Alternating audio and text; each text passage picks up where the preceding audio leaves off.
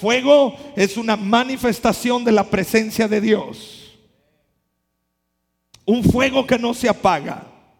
Salmo 97.3 nos dice, fuego irá delante de él y abrazará a sus enemigos alrededor.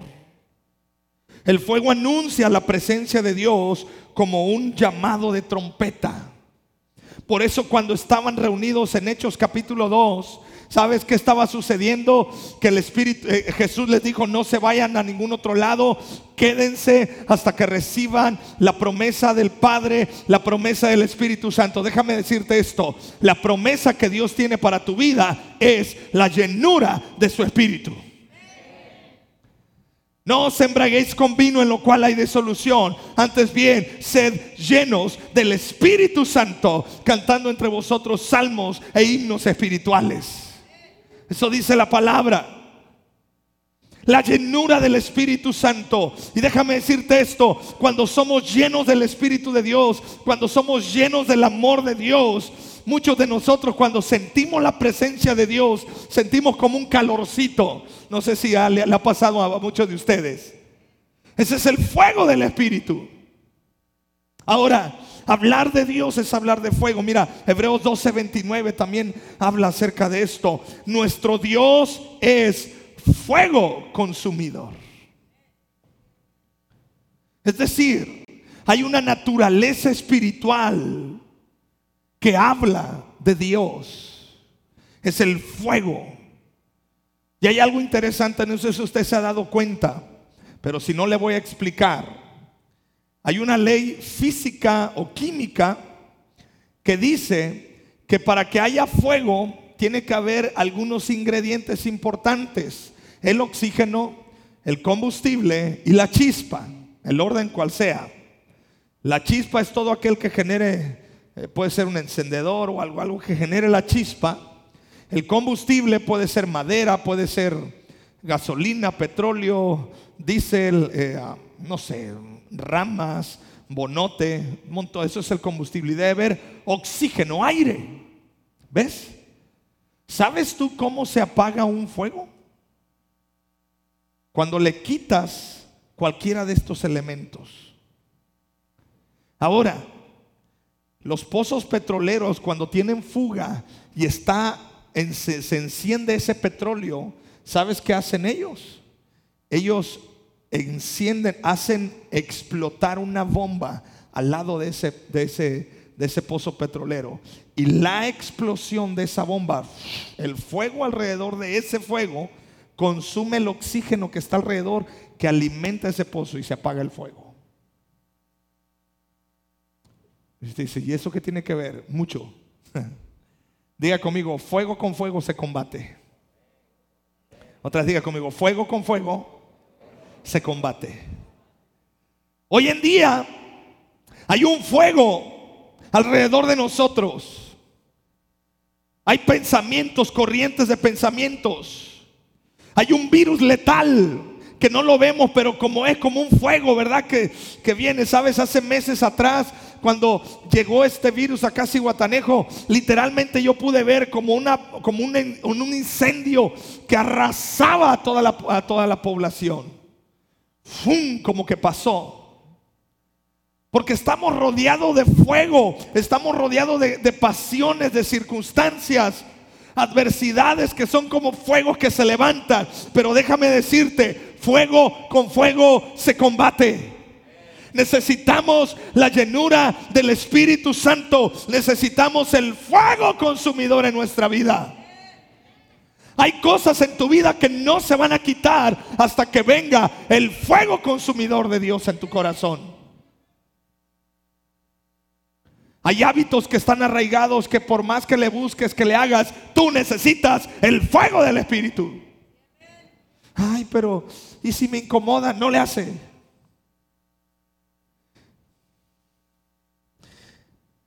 En lugar de hablar de un fuego nuevo, este versículo de Hebreos enfatiza la continua y eterna naturaleza del carácter de Dios, un fuego que no deja de arder.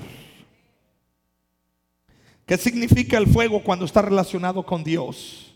En primer lugar, el fuego es un aspecto fundamental de la naturaleza de Dios. Por ejemplo, ¿sabes cómo se le apareció Dios a Moisés? Una zarza que estaba ardiendo y no se consumía. Y cuando Moisés fue a ese fuego y empezó a escuchar la voz de Dios. ¿Sabes cómo respaldó Dios al profeta Elías cuando, le, cuando puso el altar? ¿Sabes cómo lo respaldó? Fuego descendió del cielo y consumió el altar y bueno, no dejó nada ahí. El fuego de Dios representa la manifestación real y tangible de Dios. El fuego habla de un carácter de Dios lleno de propósito. Dice Éxodo, porque nuestro Dios es un Dios fuerte y celoso. El fuego habla de pasión. Ah. Por eso luego uno a los chamaquillos le han diciendo anda bien arrecho. Por el fuego es pasión. Y sabes, tengo una buena noticia. Tenemos un Dios muy apasionado. Porque hay que estar locamente apasionado para morir en la cruz por alguien que ni te va a dar las gracias. ¿Tú lo harías? ¿Tú dejarías que tu hijo muriera para que le sacaran la sangre y curaran a toda la humanidad del COVID? Tú vas a decir, ¿y, por qué mi hijo? ¿Qué culpa tiene mi hijo? ¿Ves? Es un fuego consumidor la naturaleza de Dios. Habla de pasión, de celo, de propósito. Todo lo que Dios hace está caracterizado por el fuego, por pasión. Me acuerdo cuando Jesús llega al templo y ve que están mercadeando y ve que están ahí, parece una, están todos, es un mercado. Y Jesús se, enciende un celo dentro de su corazón y dice, ¿cómo es posible? Y empezó, ¿se acuerda? Sacó el látigo, o sea, y empezó, chacuás, Mi casa será llamada casa de oración y no cuadra de ladrones. Hay que ser apasionado. Es decir, tenemos un Dios que continuamente nos está expresando su pasión, su fuego nos consume. Las cosas de Dios que Dios hace son el resultado de un propósito, no de un capricho. Y mucho menos de algo común y corriente. Todas sus obras tienen el calor y el peso de la eternidad detrás de ellas. Todo lo que tú ves habla de una pasión que Dios le ha puesto a todo. Hermano, tú y yo necesitamos ese fuego. ¿Alguien quiere recibir ese fuego en esta tarde? Porque nuestro Dios es fuego consumidor. ¿Qué es el fuego? Bueno, entonces el fuego también se representó en Hechos capítulo 2. Te lo acabo de leer. Ellos estaban orando, orando reunidos. Eran 120 personas que estaban reunidos. Se cree que estaban orando, aunque la Biblia no dice que estaban orando, pero se cree que habían estado orando y que ya estaban sentados porque probablemente Pedro o Juan o uno de los apóstoles estaba compartiendo una palabra de fe y de repente llegó la presencia de Dios como un estruendo. Déjame decirte esto, cuando Dios se manifiesta en tu vida, no puede ser algo tranquilo. No puede ser algo así como que, ay, despacito, Señor, despacito. No, Dios se manifiesta y se sacude todo a tu alrededor. Dice que vino ese estruendo y la gente escuchó a los alrededores.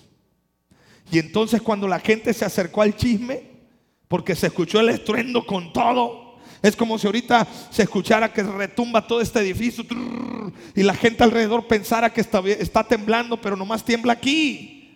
Seguro la gente va a venir a ver qué pasa. Y si se asoman y van a ver como unas llamas de fuego. Y todos así estaban, ¿qué les está pasando? Mira, vemos como llamas de fuego. Y luego les caen y empiezan a hablar en otras lenguas, en medo, persa, en árabe. Como si tú empezaras a hablar en inglés, en francés, en náhuatl, en zapoteco, en alemán, en chino, en japonés. ¿Te imaginas, hermano? De por sí somos costeños, no se nos entiende el español. Ahora hablando otras lenguas. Yo hasta para cuando quiero hablar inglés soy costeño digo, excuse me. Y estos comenzaron a hablar en otras lenguas. Y la gente alrededor estaban, oh". Escúchame, siempre que Dios viene a tu corazón, este fuego se manifiesta. Comienzas a sentir algo en tu interior, algo como que, Y si usted ahora mismo dice, no, pues, qué buena, qué buena historia, pero pues, aquí andamos, hasta la manera de hablar, ves cómo te cambia. Tú necesitas el fuego del Espíritu Santo.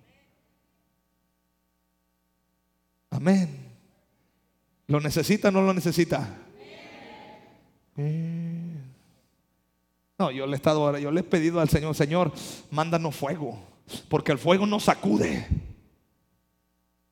Un fuego que no se apaga.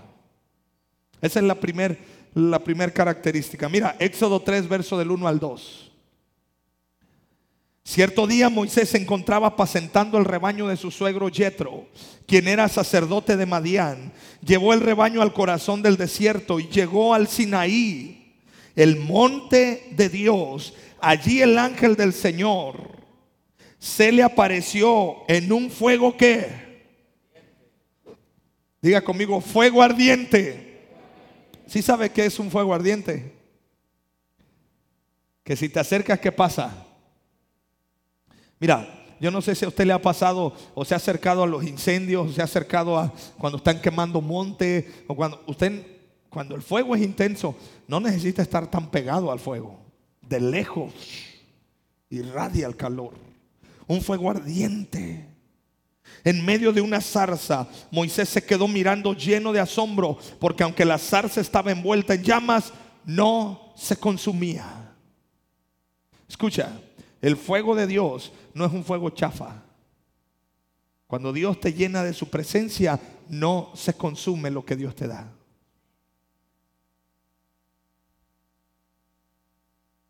El fuego de Dios no se apaga. Esa es la primera sorpresa que se llevó Moisés mientras observaba la zarza ardiente. La zarza no se consumió, pero las llamas tampoco paraban.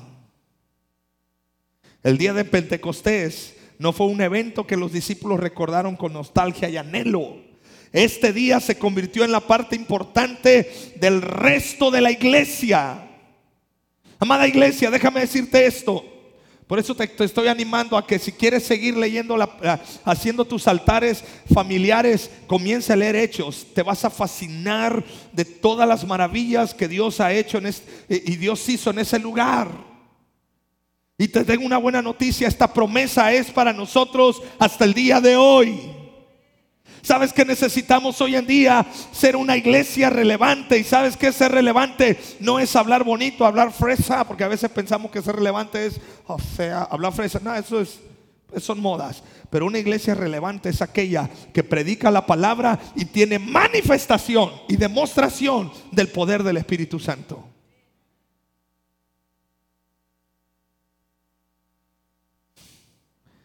El libro de Hechos nos habla de un fuego que comenzó a encender el corazón de los hombres y de mujeres. Este día se convirtió en parte importante de la, de la, vida de esas personas. En el recuento del día del Pentecostés, la Biblia relata algunas de las experiencias que los discípulos vivieron. Sin embargo, no es hasta que leemos el libro de Hechos en su totalidad que podemos conocer toda la historia. Y aún así, ese evento no culmina ahí. Te das cuenta cómo Dios comienza a hablar, cómo Dios comienza a respaldar a hombres como Pedro, como Juan, que vieron a un paralítico y le dijeron, míranos, no tenemos oro ni plata, pero lo que sí tenemos te damos, recibe la llenura del Espíritu Santo, levántate en el nombre de Jesús de Nazaret. Y se levantó ese hombre. Un respaldo del Espíritu Santo, un fuego, de tal manera que un día iba Pablo, eh, eh, Pablo y Silas iban predicando y una mujer llena de espíritu de adivinación iba atrás de ellos diciendo, estos son hombres de Dios. Wow, alabío, alabado, alabín, bomba. Pablo y Silas, ra, ra, ra. Algo así me imagino que andaba esa mujer echándoles porras. Hasta que un día Pablo se enfadó. Porque escúchame, aunque la gente pueda hablar de Dios, cuando tú tienes el fuego del Espíritu Santo, identificas, puedes tener discernimiento y reprendes a todo aquello que se levanta en contra de Jesús. Y Pablo se le quedó dice, en el nombre de Jesús, suéltala ya. Y entonces los, los um, no sé si decirle dueños o los patrones de esa muchacha, pues eran dueños porque era una esclava. Pero los patrones de esa muchacha dijeron, ah, caray, se nos acabó la minita de oro porque esta era la que, la que adivinaba todo y ahí cobramos. Y entonces acusaron a estos hombres delante del pueblo. Escúchame, siempre el fuego purifica, saca todo lo que no es verdadero, purifica lo que, lo que, lo que, es, lo que no es verdadero, pero también el fuego incomoda. ¿Sabes por qué no, no te gusta el fuego de la presencia de Dios? Porque te incomoda. Ay, y luego con las fragilidades que se avienta hoy en día la gente. El fuego de Dios jamás ha disminuido desde que descendió en el libro de Hechos. Escúchame, el fuego de Dios sigue vigente hoy en día para tu vida. ¿Quieres ese fuego? Tienes que convertirte en una leña, pero en una leña seca. En ese, en ese, eh, o sea, hermano, que entre más, usted sabe de eso, ¿verdad? ¿Alguien ha, hecho fogón, un fogoncito lo ha hecho en su casa o en el rancho, ¿verdad? Entre más seca la leña, mejor, ¿verdad? Y haces la, la leña más seca, pones ahí, luego le pones el comal encima, agarras ahí el kilo de masa y le zorrajas ahí una memelona así de grande, ¿ah? Y luego las sacas así. Y bueno, aleluya. Déjeme hasta tomo agua porque. y luego esta la sellaron con ganas de que la abras para el siguiente año. Ahí está ya.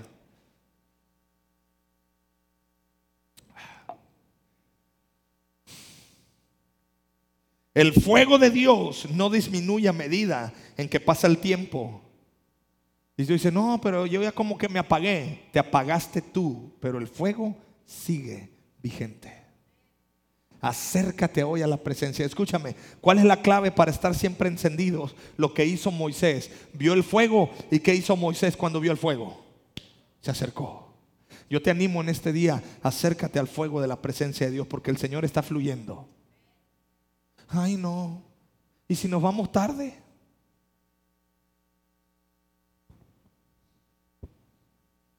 Yo nomás te digo, cuando te ibas tarde en las pachangas, ¿te acuerdas? Hasta te corrían. ¿ah? No, pero es que dijeron que hasta las seis de la tarde nos salimos a la calle, sana distancia, y que Dios siga haciendo la obra. Amén. Ya están así, uh, ya como que el pastor nos está amenazando, que no, tranquilo. Nosotros deseamos el viento que Jesús prometió. Mira, los vientos de Dios están soplando. Dice que vino ese soplo del Espíritu Santo a nuestras vidas.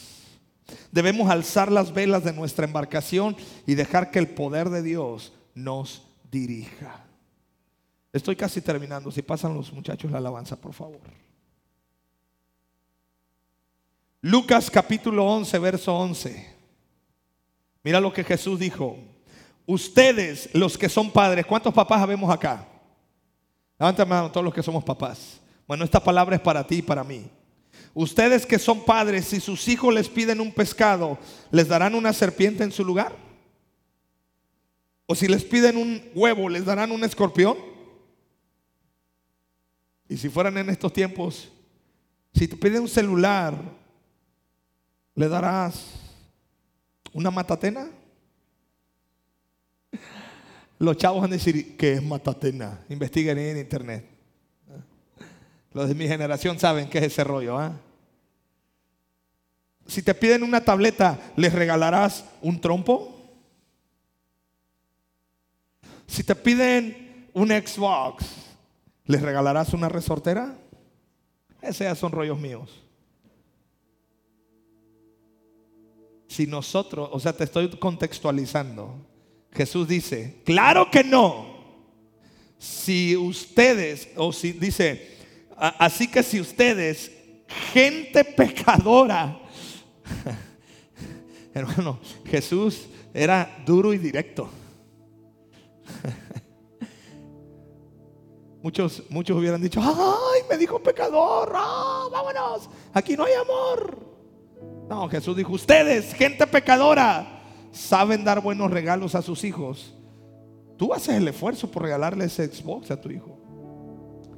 Mira, el año pasado, infinidad de, veces he escuchado esto. Mucha gente que hicieron, hicieron planes diciendo, no, vamos a sacar esta tele a meses sin intereses, este Xbox, esta no sé qué. Total, ya viene la temporada buena. Pues tómala. Se dejó venir el, coronavirus. Y muchos me, yo escuchaba que decían, hombre, ahí tengo el Xbox, ahí tengo la televisión.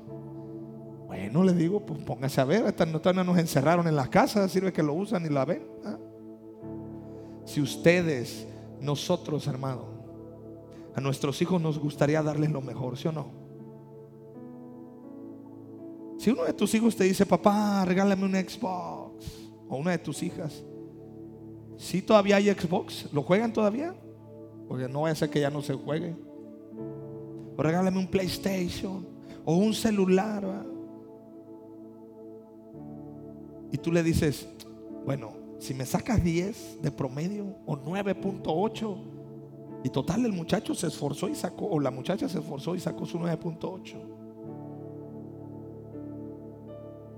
Si tú y yo siendo pecadores, que somos no tan buenos que digamos, dice Jesús, sabes dar buenas dádivas, ¿cuánto más su Padre Celestial dará el Espíritu Santo?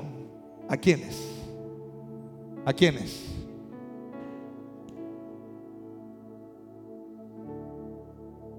quien se lo pida. El Espíritu Santo es también una necesidad. Yo te hablaba el domingo pasado de esto. Él es un regalo que forma parte de las necesidades básicas de nuestras vidas. Dios constantemente nos da pan, nos da pescado, nos da huevos, nos da comida, y lo ha hecho por miles de años. Y déjame decirte para que estés tranquilo, en este 2021 nada te faltará. ¿Alguien lo cree? Vamos, diga conmigo, nada me faltará. Vas a tener para comer en este 2021. Pues, o siendo honestos, el año pasado tampoco nos quedamos mucho sin comer. Al contrario, yo pasó la pandemia cuando nos, nos volvimos a ver. Ah, varios los vi bendecidos como que vi que se ensancharon en su corazón. y en otras áreas de su cuerpo también se ensancharon. A uno se, les acabó la papada, el cuello. Dijo, órale, qué bien te fue en la pandemia. Es decir, Dios siempre tiene cuidado de tus necesidades. Pero déjame decirte esto. Hay una necesidad que muchos estamos obviando. El Espíritu Santo el Espíritu Santo. Él también nos da de su Espíritu. ¿Por qué tengo que resignarme a vivir sin el Espíritu? Amada iglesia, amigos que nos visitan por primera vez, déjame decirte esto, familia que nos estás mirando, tal vez tú digas, no hombre pastor, yo tengo necesidad de otras cosas, no me hables del Espíritu. Claro que te hablo del Espíritu, porque si lo tienes a Él, lo tienes todo. Porque si tienes la presencia de Dios, Dios le dijo a Moisés, mi presencia irá contigo y hallaréis descanso. La presencia de Dios lo cambia todo. La presencia de Dios te da paz. La presencia de Dios te da seguridad. La presencia de Dios te da fortaleza. La presencia de Dios te da valentía. Próximo domingo te voy a hablar acerca del denuedo. La presencia de Dios te da esa valentía que aunque pase lo que pase a tu alrededor, tú puedas decir como decían los apóstoles, mira sus amenazas y concede a tus siervos hablar con denuedo las buenas nuevas del Evangelio. Te tengo una buena noticia. Cristo es tu sanador. Cristo es tu restaurador. Cristo es el que cambia tu vida. Cristo, Jesús, Cristo, Cristo, Cristo es el que cambia las vidas. Solo en Cristo hay esperanza. Solo en Cristo hay salvación. Y solo en Cristo tú y yo podemos estar fortalecidos. Y las cosas van mal. Si tengo a Cristo lo tengo todo. En la Biblia narra en el libro de Hechos un hombre llamado Esteban, lleno de gracia y de poder. Él comenzó a hablar de las maravillas de Cristo. La gente se molestó, lo empezaron a apedrear. Él estaba y dice, yo veo a los cielos a Jesús sentado a la diestra. Oh, este hombre tenía puesta su mirada en Cristo. Déjame decirte esto, si pones tu mirada en Cristo, lo demás viene por añadidura. Pero cuando Cristo viene a tu vida, el fuego del Espíritu Santo te revoluciona. Hay un fuego. Y andas ahí y dices, bueno, pero ¿por qué estás contento? ¿Te, te subieron de salario? No, al contrario recorte a la empresa, pero yo tengo el fuego del Espíritu. Yo tengo el gozo del Señor que es mi fortaleza. Porque ese fuego no se apagará. La llenura del Espíritu Santo no solamente es una experiencia, algo que nos ocurrió una vez y ya se acabó. Hoy el Señor quiere llenarte y bautizarte una vez más. ¿Alguien quiere ese bautismo del Espíritu Santo? Ay, pero pastora, yo ya me llené, pastor, ya. No, no, no, no, pues llénate más. La mañana estaba predicando en la iglesia en Pantla y yo le decía, el problema no es la comida, el problema es que no tenemos hambre. El problema no es el fuego del Espíritu Santo, el problema es que hay otros fuegos que te están consumiendo el fuego de la preocupación, el fuego de la ansiedad, el fuego del qué va a pasar conmigo, el fuego de y, mi futuro, qué va a suceder con mi futuro. Esos son fuegos extraños que te están consumiendo. Pero déjame decirte, fuego con fuego se combate. Necesitas el fuego del Espíritu. Ay, y si me muero, pues me voy con Cristo.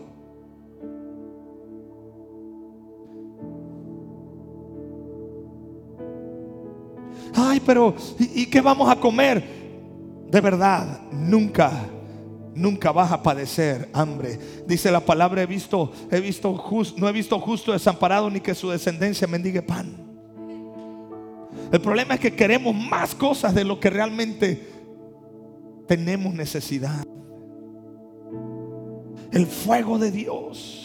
No se trata de decir, no es que yo ya hablo en lenguas, yo ya me caí, ya me zamarrié y ya. No, esto es una evidencia de, que Dios te tocó. Necesitas el fuego del Espíritu Santo todo el tiempo.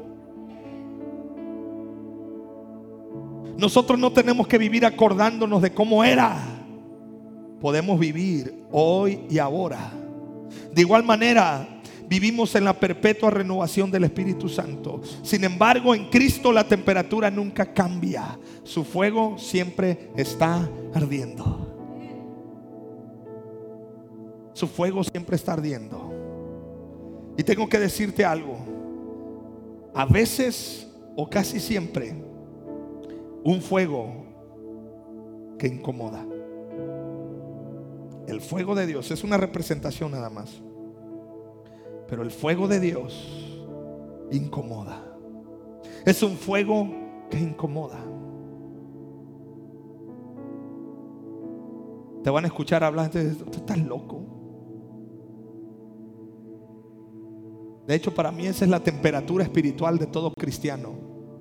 Si siempre te están diciendo que estás loco, estás bien prendido en Dios. Pero si ya empiezan a decirte que eres igual a los demás, algo no está bien. Porque siempre los locos son los que han traído transformación a la humanidad. Tomás Alva Edison le decían que estaba loco.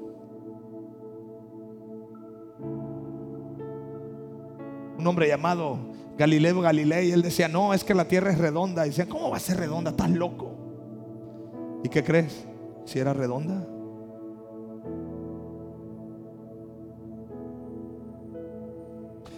Si tú y yo estamos predicando de que solo en Cristo hay salvación hay esperanza, parecemos disco rayado o parecemos que estamos locos, pero déjame decirte, este fuego a veces incomoda, pero primero este fuego tiene que incomodar lo que está dentro de ti. ¿Estás batallando con cosas en tu vida? Estás batallando con falta de perdón, estás batallando con orgullo, estás batallando con, con enfermedades. El fuego del Espíritu Santo es un fuego abrasador. 1 Corintios 15, 6. Más tarde lo vieron más de 500 de sus seguidores a la vez, la mayoría de los cuales todavía viven, aunque algunos ya han muerto. ¿Qué quiere decir este versículo? Que Jesús, cuando estuvo caminando después de resucitado, dice que él estuvo caminando entre la gente, entre sus discípulos. 500 personas lo vieron. Se cree que 500 personas vieron a Jesús cuando Él fue a la presencia de Dios, cuando Él subió, Él ascendió entre las nubes. Y Jesús le dijo, no se muevan de Jerusalén, quédense hasta que reciban la, eh, promesa del Padre, el Espíritu Santo. ¿No sabes cuánta gente estaba en el aposento alto cuando llegó el Espíritu Santo? 120. Los que son buenos para las cuentas, 500 menos 120, ¿cuánto es? Ayúdenme porque yo soy medio maleta para eso. Híjole, nomás oigo un murmuro. 380. Y los 380, apá. ¿Qué sucedió con esos 380? El fuego incomoda.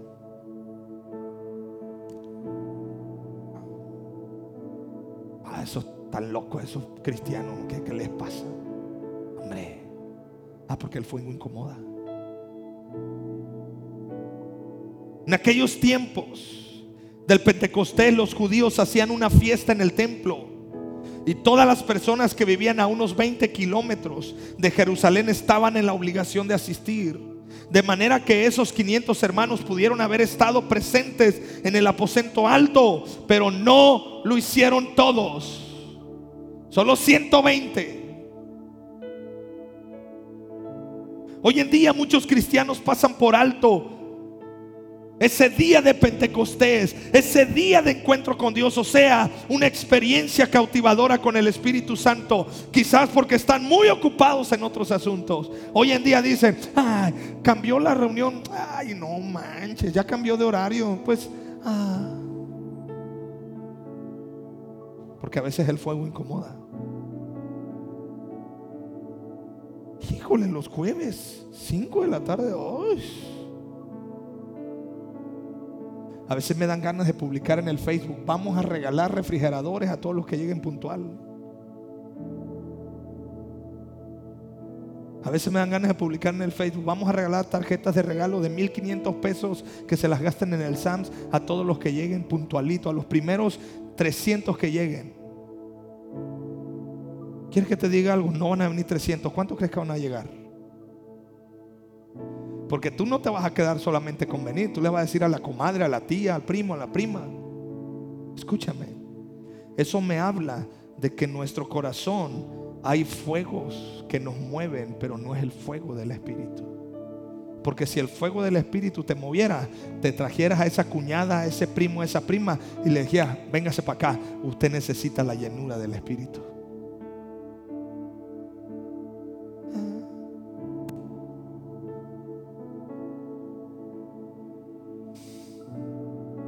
Quizás el Dios del fuego no es apropiado o cómodo para todas las personas.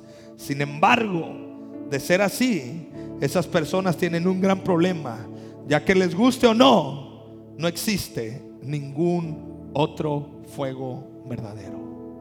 Quiero que te pongas de pie, por favor.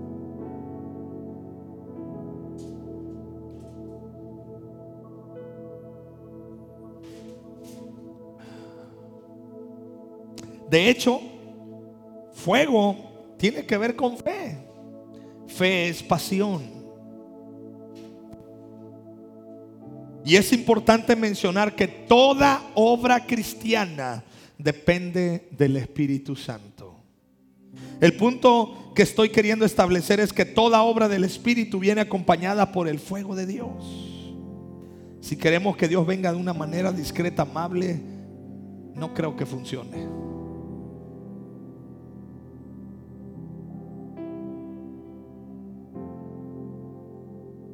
Hace algunos meses atrás,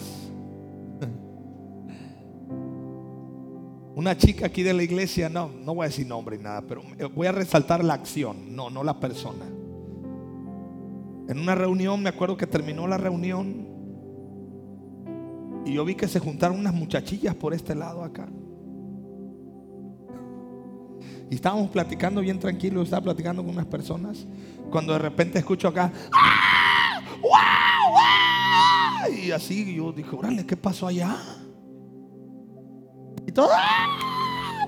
felicidades amigo, wow. Dije, órale, ¿qué onda? No creo que sea el Espíritu Santo el que las tocó. Y en medio de toda esa bola de muchachillas, veo yo que sale una mano con un anillo, con una piedrita así. Ah, ah, o sea que se emocionaron porque le habían propuesto un matrimonio a la chica.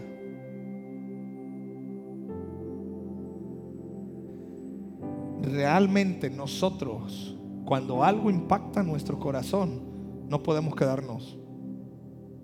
¿Verdad que no? Reaccionamos.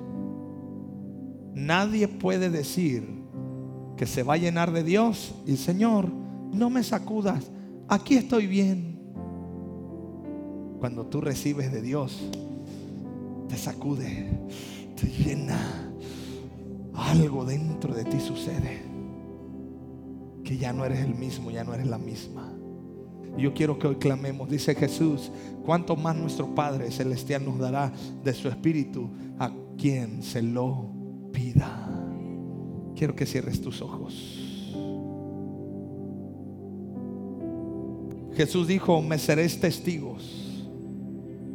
El Espíritu de Dios no es una sensación o no solamente es un poder. El Espíritu Santo es una persona. Y la persona del Espíritu Santo funciona hoy en día trayendo verdad, revelación. El Espíritu de Dios es una persona. Él no es impartido con el fin de crear efectos asombrosos. Ni con el fin de dar un show o espectáculo. Él es impartido para que te llenes, te sacies y ese fuego te inunde y sacie tu corazón. Oh Jesús. Hoy clamamos a ti. Ven Espíritu Santo. Dice el Señor, yo daré de mi espíritu a quien lo pida. ¿Por qué no abrimos nuestro corazón, abrimos nuestra boca y comenzamos a pedir de su espíritu? Padre, yo necesito de tu presencia. Yo necesito de ese fuego, Señor. Hay muchas cosas en mi corazón que me tienen eh, eh, eh, distraído. Hay muchas cosas, hay muchos fuegos en mi corazón, Padre. Hay muchos fuegos de angustia, de dolor, de tristeza que me están consumiendo. Pero hoy clamamos para que el fuego de tu espíritu venga ahora y llene los corazones. En el nombre de Cristo Jesús. En el nombre de Jesús. Gracias, Padre. Levanta tus manos. Levanta tus manos. Hoy mi ser.